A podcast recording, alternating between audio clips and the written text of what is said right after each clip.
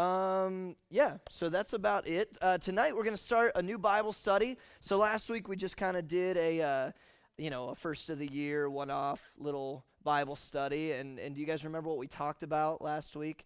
I give you three challenges for 2018. Who remembers all three of them, or who remembers one of them? One of the three. Anybody? Go to church more was not one of them, but implied. So very good. Anybody? Oh man. Gabby, go stand in the corner. Okay. so we did three challenges. Dart.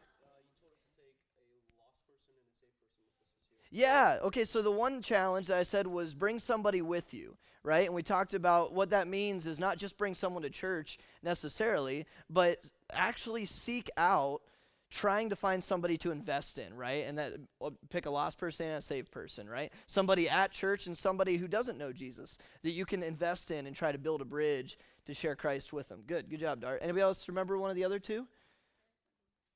What does Sarah say? Yeah, follow Christ seriously. Are you going to take your faith seriously this year? And if you are, then the second one, the middle one, Take your next step. Good job, whoever said that. Take your next step. And we talked about um, our, our, our mission here at Ignite, which is love, learn, and lead. Where are you at on, on that little path there? Are you in the love stage? Are you just new in your in your relationship with Christ and getting plugged in? Are you in learn? Are, are you uh, coming to 9 a.m. and to Wednesday night to learn more about the Bible? Do you need to get plugged into Burn and start discipleship uh, with a counselor so that they can teach you not only more about the Bible, but how to walk with God? on a daily basis. Maybe that's where you're at. Or maybe you've done all that and you just need to get plugged in and finally step up and lead. You don't have to be a senior to lead. And if you are a senior, you should lead. So, you know, take that for what it's worth. But you don't have to be a senior to lead. Uh, you can just decide I'm going to start coming to Ignite, not to get what I can get out of it, but so that I can influence others and so that I can serve other people like, like Christ did and how he served others when he came to this earth. So so that that was some of the challenges I gave you for this coming year. I hope you think about those and take them seriously and and really seek to not only grow in your relationship with Christ this year, but to take it seriously.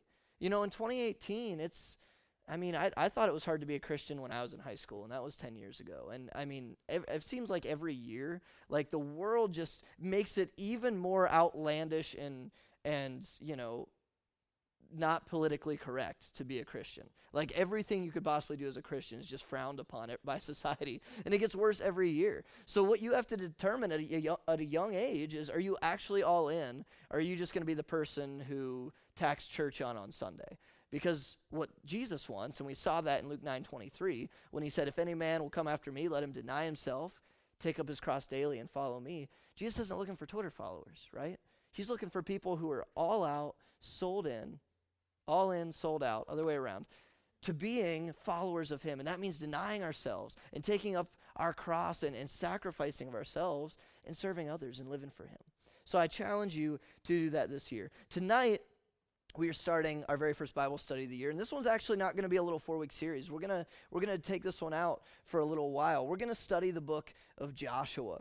Okay, and before we actually dig into it, tonight's just going to be an introduction, but I, I, we need to set some things up so that you understand uh, what the book of Joshua is, where Israel is at in history when we get into the book of Joshua, so that you can understand what's going on in it. Okay, there's 24 chapters in the book of Joshua. We're not going to go verse by verse through every single one, but we are going to probably make it through about at least half the book. Um, if you look down there, in uh, there's an outline on your study sheet there. It's basically just a, a three uh, category organizing of the book of Joshua. The first five chapters are them getting ready to cross the Jordan River. And then in chapter five, they cross the Jordan and they go into the promised land. Chapters six through 12 are them fighting battles and conquering enemies, fighting Jericho, fighting giants, all that good stuff. And then chapters 13 through 24 are claiming rewards. We're going to focus most of the study on the first half of the book because the second half is really good, and we'll probably do a week or two wrap up for the series. Uh, but the second half of the book 13 through 24 is basically God giving the coordinates for each tribe and what land grant they're going to get. So, you know, I I think I'd go to hell for saying the Bible's boring. But if we're picking the more interesting chapters, the first 12 are definitely a little more interesting. So those are the ones we're going to focus on uh, the most, okay? Um, so, where is Israel when we get to uh, Joshua? Well, if you took our fall 9 a.m. class that we called Israel's Example, uh, you have a pretty good idea. So I'm going to do a little bit of a review for you. If you didn't take that class, these are some important things for you to know to understand how the Old Testament fits together and where Joshua is at in that. And you can always go online to the church's website if you want and listen to those messages. You'll learn a lot because uh, we basically walked through almost the entire book of Exodus in that 9 a.m. class. And during that 9 a.m. class, we saw Israel was in bondage to Egypt for 400 years. God uses Moa, Moses, Moa, that's Moa, Moses and Noah put together, I guess. God uses Moses to bring them out of Egypt to deliver them. And then they cross the Red Sea and they go into the wilderness where they're going to wander for a while. God provides them with manna from heaven, He provides them with water.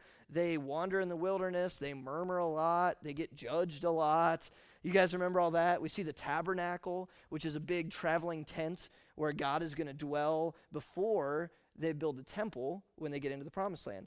If you don't know about any of that stuff, man, I encourage you to read Exodus um, or go and listen to those messages. You'll learn a lot. But basically, Genesis is the book of beginnings, Exodus is all that stuff that we just looked at there, Leviticus is the law, Deuteronomy is the law, the book of Numbers chronicles more of the wanderings of Israel in the wilderness. So it goes hand in hand with Exodus. And that's the first five books of the Bible Genesis, Exodus, Leviticus, Numbers, and Deuteronomy. You got beginnings, you got Israel coming out of Egypt, you've got the law, you've got wandering in the wilderness, you've got the law again, and that's the first five books of the Bible. Anybody know what the first five books of the Bible is called? The, the Hebrew name for it. Anybody know that? The Torah. Good job. You don't really need to know that. It's just trivia quiz question, but, but the first five books are referred to as the Torah. So that's where you're at. Joshua is the sixth book of the Bible. So it's the very next book after the Torah. It's the very next book eh, after Israel has wandered in the wilderness and received the law, and they come up to the edge of the promised land. They're coming to the Jordan River, which is the border for the promised land. And then the book of Joshua hits. The book of Joshua is all about Israel coming into the promised land and fighting enemies and gaining victory by following the Lord and possessing the land. So Joshua, and the little tagline I gave to this study, is it's all about going where God leads. That's where it is. I mean, you could call it anything you want about fighting battles and fighting giants and, and doing all these awesome things. The essence of the book of Joshua is faith and going where God leads. And we can learn a lot for our lives today from that. And the main reason we can do that is because of the pictures that God puts in His book. If you were in the 9 a.m. class last uh, quarter, this is going to be a little bit of review for you. But the first point that we're going to look at is pictures in the Old Testament. This is a good review for you, so don't tune, tune out if you were in this 9 a.m. class. If you weren't, these are some things you need to understand to make the book of Joshua come alive to you, and really to make the whole Old Testament come alive for you. Because if the Old Testament seems boring to you, and I know it can be sometimes, the reason that it is is because you don't realize how many pictures God has for you in the Old Testament. There's lots of pictures for us today in the Old Testament that we can learn lessons from, and that's why it's there. But we don't just find these pictures by guessing or looking at things and saying, well, I bet this picture's this, right? If and I know a lot of this is going to sound like review if you were in the 9 a.m. class, but that's good. Jog your memory a little bit. We know what pictures are in the Bible because the Bible defines them for us. So the entire class at 9 a.m. last quarter was set up by this passage in 1 Corinthians 10. I just want to read a few of the verses to you so you can see and understand how the pictures are set up in the Old Testament. Look at 1 Corinthians 10, starting in verse 1. The Apostle Paul is writing to the church at Corinth. So he's writing to churches like us today. And this is what he has to say. He has, moreover, brethren, I would not that ye should be ignorant. Ignorant doesn't mean stupid. It means unlearned. It means not knowing. So he says, don't miss this. I don't want you to be ignorant or, or unlearned about this. How that all our fathers were under the cloud, and all passed through the sea, and were all baptized unto Moses in the cloud and in the sea, and did all eat the same spiritual meat, and did all drink the same spiritual drink, for they drank of that spiritual rock that followed them, and that rock was Christ. But with many of them, you, have you figured out he's talking about Israel yet? God was not well pleased, for they were overthrown in the wilderness. Verse 6. Now these things were our, there it is, examples. Why? To the intent we should not lust after evil things as they also lusted. That's why all these things happened to them, not just for their learning, but for our learning. Skip down to verse 11. It says, Now all these things happened unto them for our ensamples. They're, they're an example for us today, and they're written for our admonition, upon whom the ends of the world are come. So all of these things happened to Israel. They historically happened, absolutely, but they are written as an example for us today, and we can glean some amazing things from the nation of Israel. And that's what we studied in that 9 a.m. class. So I want to remind you or show you for the first time just a couple pictures that will help you in the study of Joshua. These are just going to set up our study of the book of Joshua. And the first one, and probably the most important one for the Old Testament, is that the nation of Israel is a picture of the New Testament believer. The nation of Israel as a whole is a picture of you today. Now, not the individual Jew, okay? The, the individual Jew or Hebrew in the Old Testament isn't a picture of you. It's the nation as a whole. And where that nation went and what they did is a picture of you and me today. And the reason why is not because I said so, but because the Bible says so. The nation of Israel is God's son. In the Old Testament, there isn't one single man who is called a son of God. You can get in your Bible app, you can, you can search the, the phrase son of God, and there, you'll find in the Old Testament, not one single human is referred to as a son of God because sin happened, right? Spoiler alert. But the nation of Israel as a whole is called God's son. Hosea chapter 11 and verse 1 says, When Israel as a nation was a child, then I loved him and called my son out of Egypt. God refers to the nation of Israel as a whole as his son. And of course, we know that today, because of Jesus, New Testament believers are sons of God. John 1:12, but as many as received him, Jesus, to them gave he power to become the sons of God, even to them that believe on his name. That's why it's so powerful that we can become sons and daughters of God today. Because no man in the Old Testament was called a son of God because of sin. But Jesus comes on the scene and he pays for our sins. And because of his blood and his payment for sin, you and I can be called sons of God. That's amazing. And because of that, we see a picture between us individually and the nation of Israel as a whole. See that? Galatians 3:26 says that for ye are all the children of God by faith in Christ Jesus. We're not children of God just because we're all humans. I know a lot of people will throw that term around. Well, we're all children of God. No, you're not. You're children of God by faith in Christ Jesus. If you've been born again, then you're a son of God.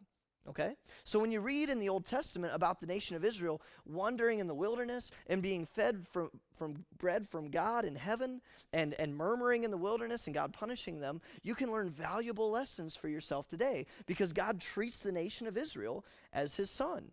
He, he chastises them, he punishes them, he loves them and brings them to where he wants them to be. And he does the same for us today, the individual believer. So we can learn a lot in the Old Testament from the nation of Israel. Because when we see here in the book of Joshua, with Israel crossing into the promised land and fighting enemies and, and claiming victories and defeat when they screw up, we can learn a lot from those too. So Joshua is going to be a really good study for us today because the nation of Israel pictures the New Testament believer. Just for review, if anyone remembers, what was Egypt a picture of? Remember from the class, Egypt, the nation, is a picture of Sin, right. Egypt was a picture of sin in the world. So, if you weren't in the class, think about this. If Israel is a picture of a New Testament believer, and Egypt is a picture of sin in the world, when God brought Israel up out of Egypt and delivered them, what's that a picture of? It's a picture of salvation. See that? Because God takes his son, who is in bondage to Pharaoh, this wicked ruler who enslaved them, and he delivers them by the blood of a lamb with the Passover lamb. And I'm, I do not have time to reteach that whole class right now, but it's an amazing thing when you take the pictures that God defines in Scripture, not us, and you put them and apply them to the Old Testament, you'll learn a lot of stuff for yourself today. Let's keep moving quickly. Canaan is the next one on your list. Canaan or the promised land. They're, those are the same things. Canaan is the city's name, or I shouldn't say city, it's the area's name. It's also referred to as the promised land. And that pictures for us today spiritual maturity. Spiritual maturity. Exodus chapter 3 and verse 7 says, And the Lord said, I have surely seen the affliction of my people which are in Egypt. He's, Jesus is, well, God is talking to Moses out of a burning bush, and he's saying, I've seen the affliction of my people in Egypt, and I have heard their cry by reason of their taskmasters, for I know their sorrows, and I am come down to deliver them out of the hand of the Egyptians.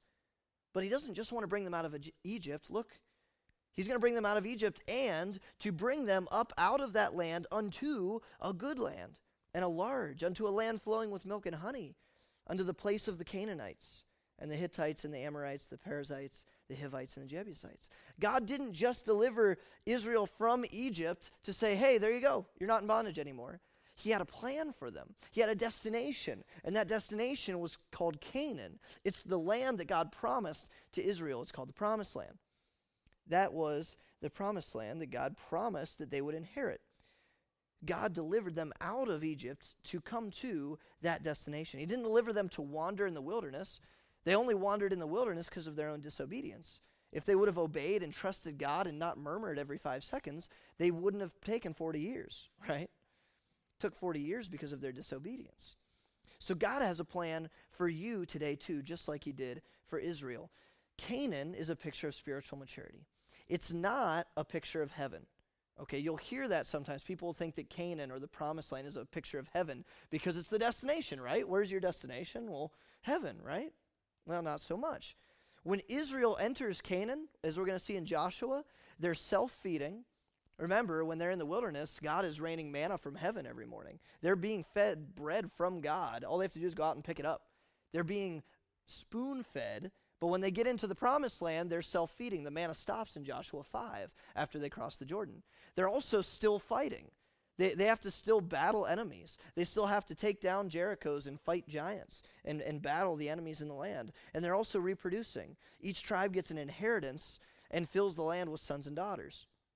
So, like for us today, when you come into and enter into spiritual maturity, I'm not saying when you come to the Jordan that you're going to be spiritually mature. What we're going to see in the study of Joshua is that when you decide to cross the Jordan, you're beginning this journey of spiritual maturity. So, what you're going to do, you're going to at least be able to feed yourself. That's a part of becoming spiritually mature. You don't have to be spoon fed the Bible by counselors. It's good to hear preaching, but you can read the Bible and take how to study the Bible at 9 a.m. and learn to feed yourself. That's a good thing. Now, you're still going to be fighting because you still have the flesh and you still live in the world and you still have Satan. In heaven, are we going to be fighting enemies? No. No, we're not going to be fighting enemies in heaven. That's the difference. And, and we're going to be reproducing because a sign of maturity as an adult is you can reproduce, right? And a sign of maturity as a, as a Christian is that you can reproduce sons and daughters of God. What does that mean? Evangelism, sharing your faith, and discipling, right? That's all meant for spiritual maturity, not heaven. So Canaan is a, is a picture of spiritual maturity. It's where God wants you to get to. It's His goal for you. He didn't deliver you from sin and from the devil's grip so that you could just wander around the world. If God had no destination for you or no purpose for you, He would have raptured you to heaven right when you got saved. He left you with a goal, and that goal is to come to spiritual maturity where you are feeding yourself where you are able to fight battles with the enemy and, and be victorious and not always be defeated, and to disciple others and to evangelize and share your faith and raise sons and daughters of God. That's the destination that God has for you. Okay? It's not heaven. God's destination for Israel was Canaan, and for you, it's spiritual maturity. He wants you to grow. First John 2, he talks about, uh, we're not, we're not going to read it all, but he talks about going from little children to young men to fathers. It's, it's a growth. It's, it's going from being a little baby in Christ to growing up through the stages of growth. That's what he wants you to do. That's his desire for you. It's okay to be a baby for a while. If you just got saved at summer camp or this year, you're a spiritual baby. That's okay. But you're not supposed to stay a baby forever. You're supposed to grow up, right?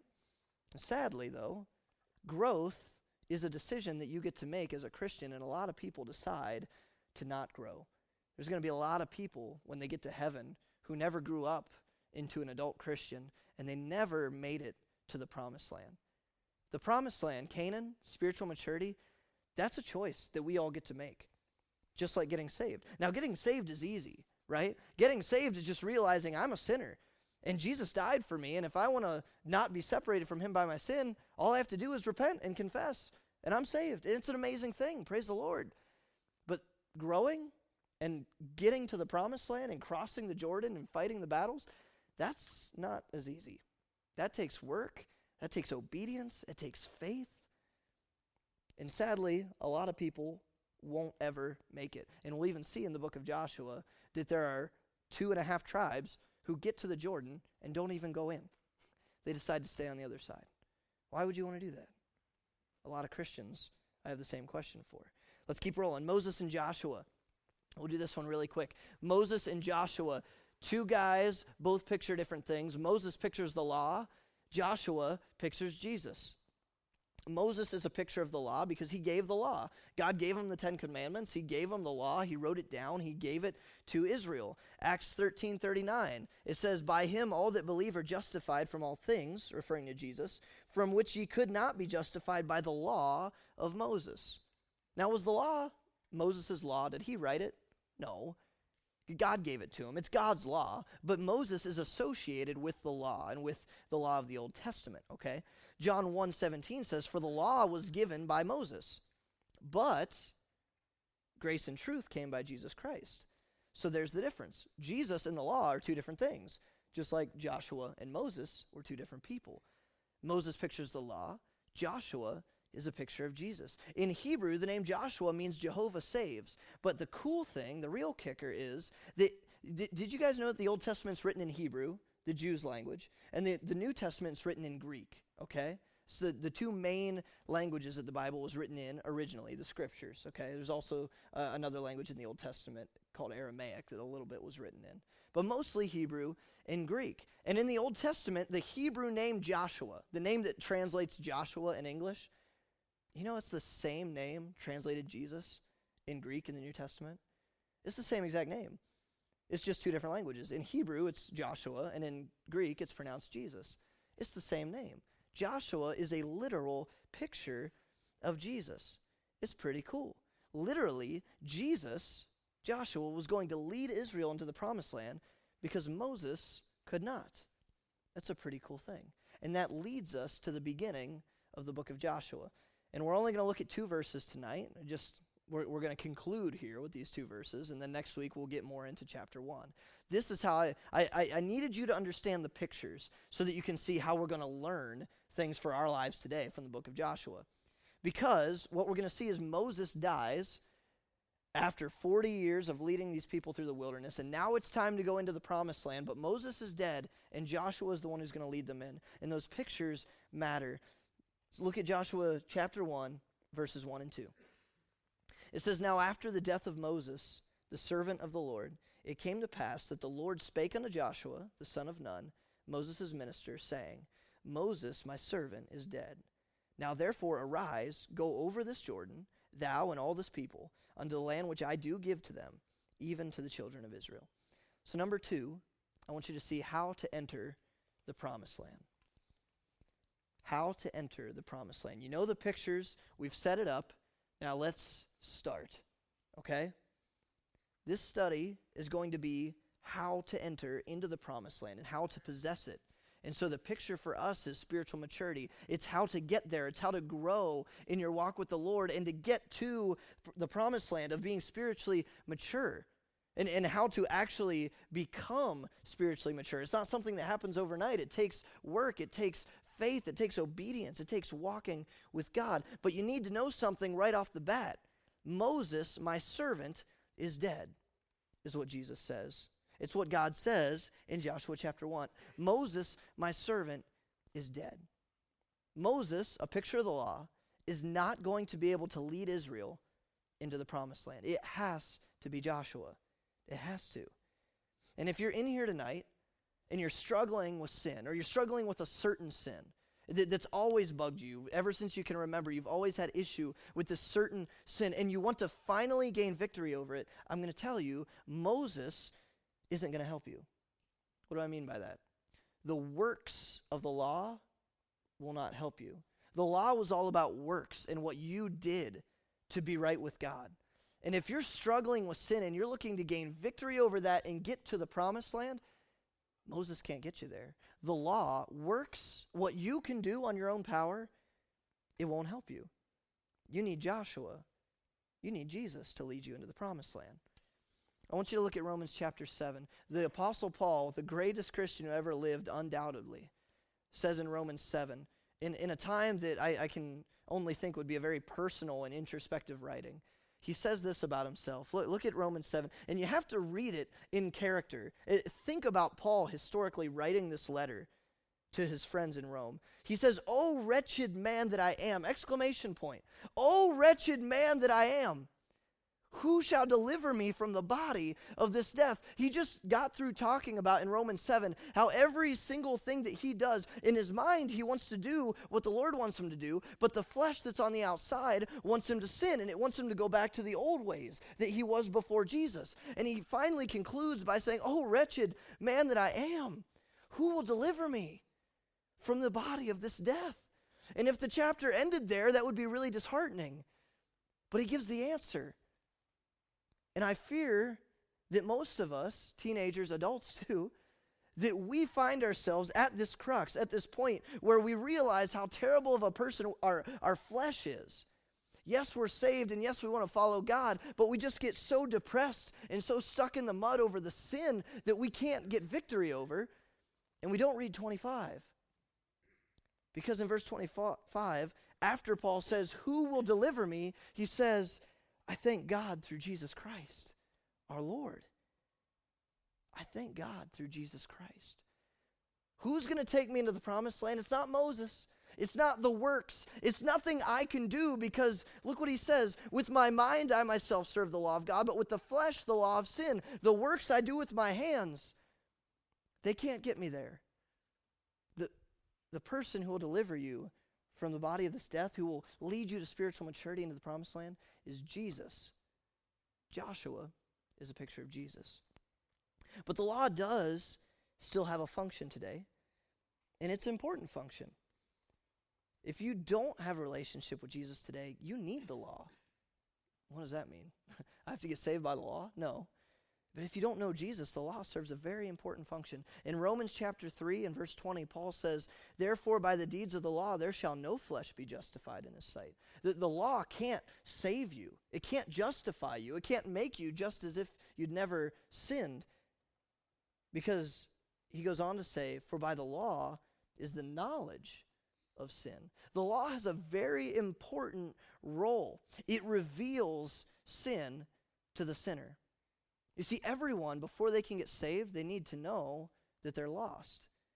Right? I, typically, when I teach the evangelism class in MTT, I say, you know what, before you can lead someone to the Lord, you, you, you need to lead them to realize that they're lost first. Before you can get them saved, you got to get them lost. They have to know that they need saving. You know, you, as a, if you're a lifeguard, has anyone ever worked as a job in high school as a lifeguard? Halsey did. Will, have, have you been a lifeguard? Uh, I have been told, I have never been a lifeguard, I'm not that great of a swimmer, but I've been told that before you go to save somebody who's drowning, you need to get them to stop kicking and flailing first, right? Because if you try to grab them, where they're going to pull you down, right? I mean, is that not true? true. Okay, Halsey says it's true. Will just does what he wants. Maybe Will's a stronger swimmer than everybody. I don't know. You pretty strong swimmer, Will? Yeah. Okay. but here's the thing, man. If people don't know that they're drowning, how can you save them? And if they don't stop and let someone save them, then you can't rescue them. So listen, the law shows you that you're drowning, it reveals your sin. Okay, so you ask somebody, hey, did you know that you're a sinner? I've, I've done this before with people to try and share the gospel with them. They say, well, I'm a pretty good person. Sometimes people think that the way you get to heaven is by being a good person. You say, oh, you're a pretty good person? Well, that's cool. Um, you know, have you ever heard of the Ten Commandments, God's law? You know, it says don't, uh, it says don't lie, right? It, it, says don't bear false witness. Have you ever lied? Well, yeah, of course I've lied. Okay, so you've lied. Well, another law that God says is don't commit adultery. Have you ever done that? Well, of course not. I'm not even married. Oh, that's good. Well, you know that in Matthew chapter 5, Jesus says that if you even look on a woman with lust in your mind, you've committed adultery? Girls, you don't get out on that one too. It's the same for you too. If you look on somebody in lust, you've committed adultery. Oh, really? Yeah. Have you ever murdered somebody? No, I've never murdered somebody. Oh, well, did you know that in Matthew 5, Jesus says that if you hate your brother in your heart, you've murdered him in your heart? Oh, wow. So we've just went from being a pretty good person to being a lying, fornicating murderer really quick. And you know how? The law of God. The law reveals sin. The law brings the knowledge of sin. That's an important role because people need to realize people think that they're good compared to, you know, Charles Manson. Of course, you're good compared to Charles Manson, but it doesn't matter how good you are compared to Charles Manson. It matters how good you are compared to God. And God's law is up here, and we're down here. We fall vastly short. So the law plays an important role in bringing the knowledge of sin. So hopefully you understand that in here today. And if you're not saved, I hope that you now understand that you are lost and you need saving. But if you understand this, that's all the farther that Moses can bring you. That's all the farther that the law can bring you. He can't bring you in. You need Jesus to save you. That's the point. Ephesians 2 8 and 9 says, For by grace are ye saved through faith. And that not of yourselves, it's the gift of God, not of works, lest any man should boast. Moses, the law, can only bring you so far. It can show you that you need saved, but it can't save you. That's when you got to turn to Jesus. Romans 10 9 says that if you'll just confess with your mouth the Lord Jesus and believe in your heart that God hath raised him from the dead, thou shalt be saved. Romans 10 13, for whosoever shall call upon the name of the Lord shall be saved. So the law reveals the sin, and then Jesus leads you in. Man, that's how it is. And it's the same thing, not just with salvation, but it's the same. Th- so, so why do we realize? Because most of us in here, if you're saved, that's how you got saved, right? You knew that there was nothing you could do to earn your salvation. You knew you needed Jesus. Then why, when it comes to spiritual maturity and growth and getting over sins and trying to conquer sins, we try to do it in our own power? You know what I mean? You got an issue with looking at things you shouldn't on your cell phone, or you got an issue with lying or back talking your parents, or whatever it is, whatever that besetting sin is that you have that only you and the Lord knows. And, and you just you get so depressed and hacked off because you can't overcome it because you're trying to overcome it in your flesh. Your, your flesh couldn't save you. You know that, but now you're trying to overcome sin in the flesh. It doesn't make sense. You need Jesus. You need Joshua to lead you into the promised land. And that's what this study is going to be about.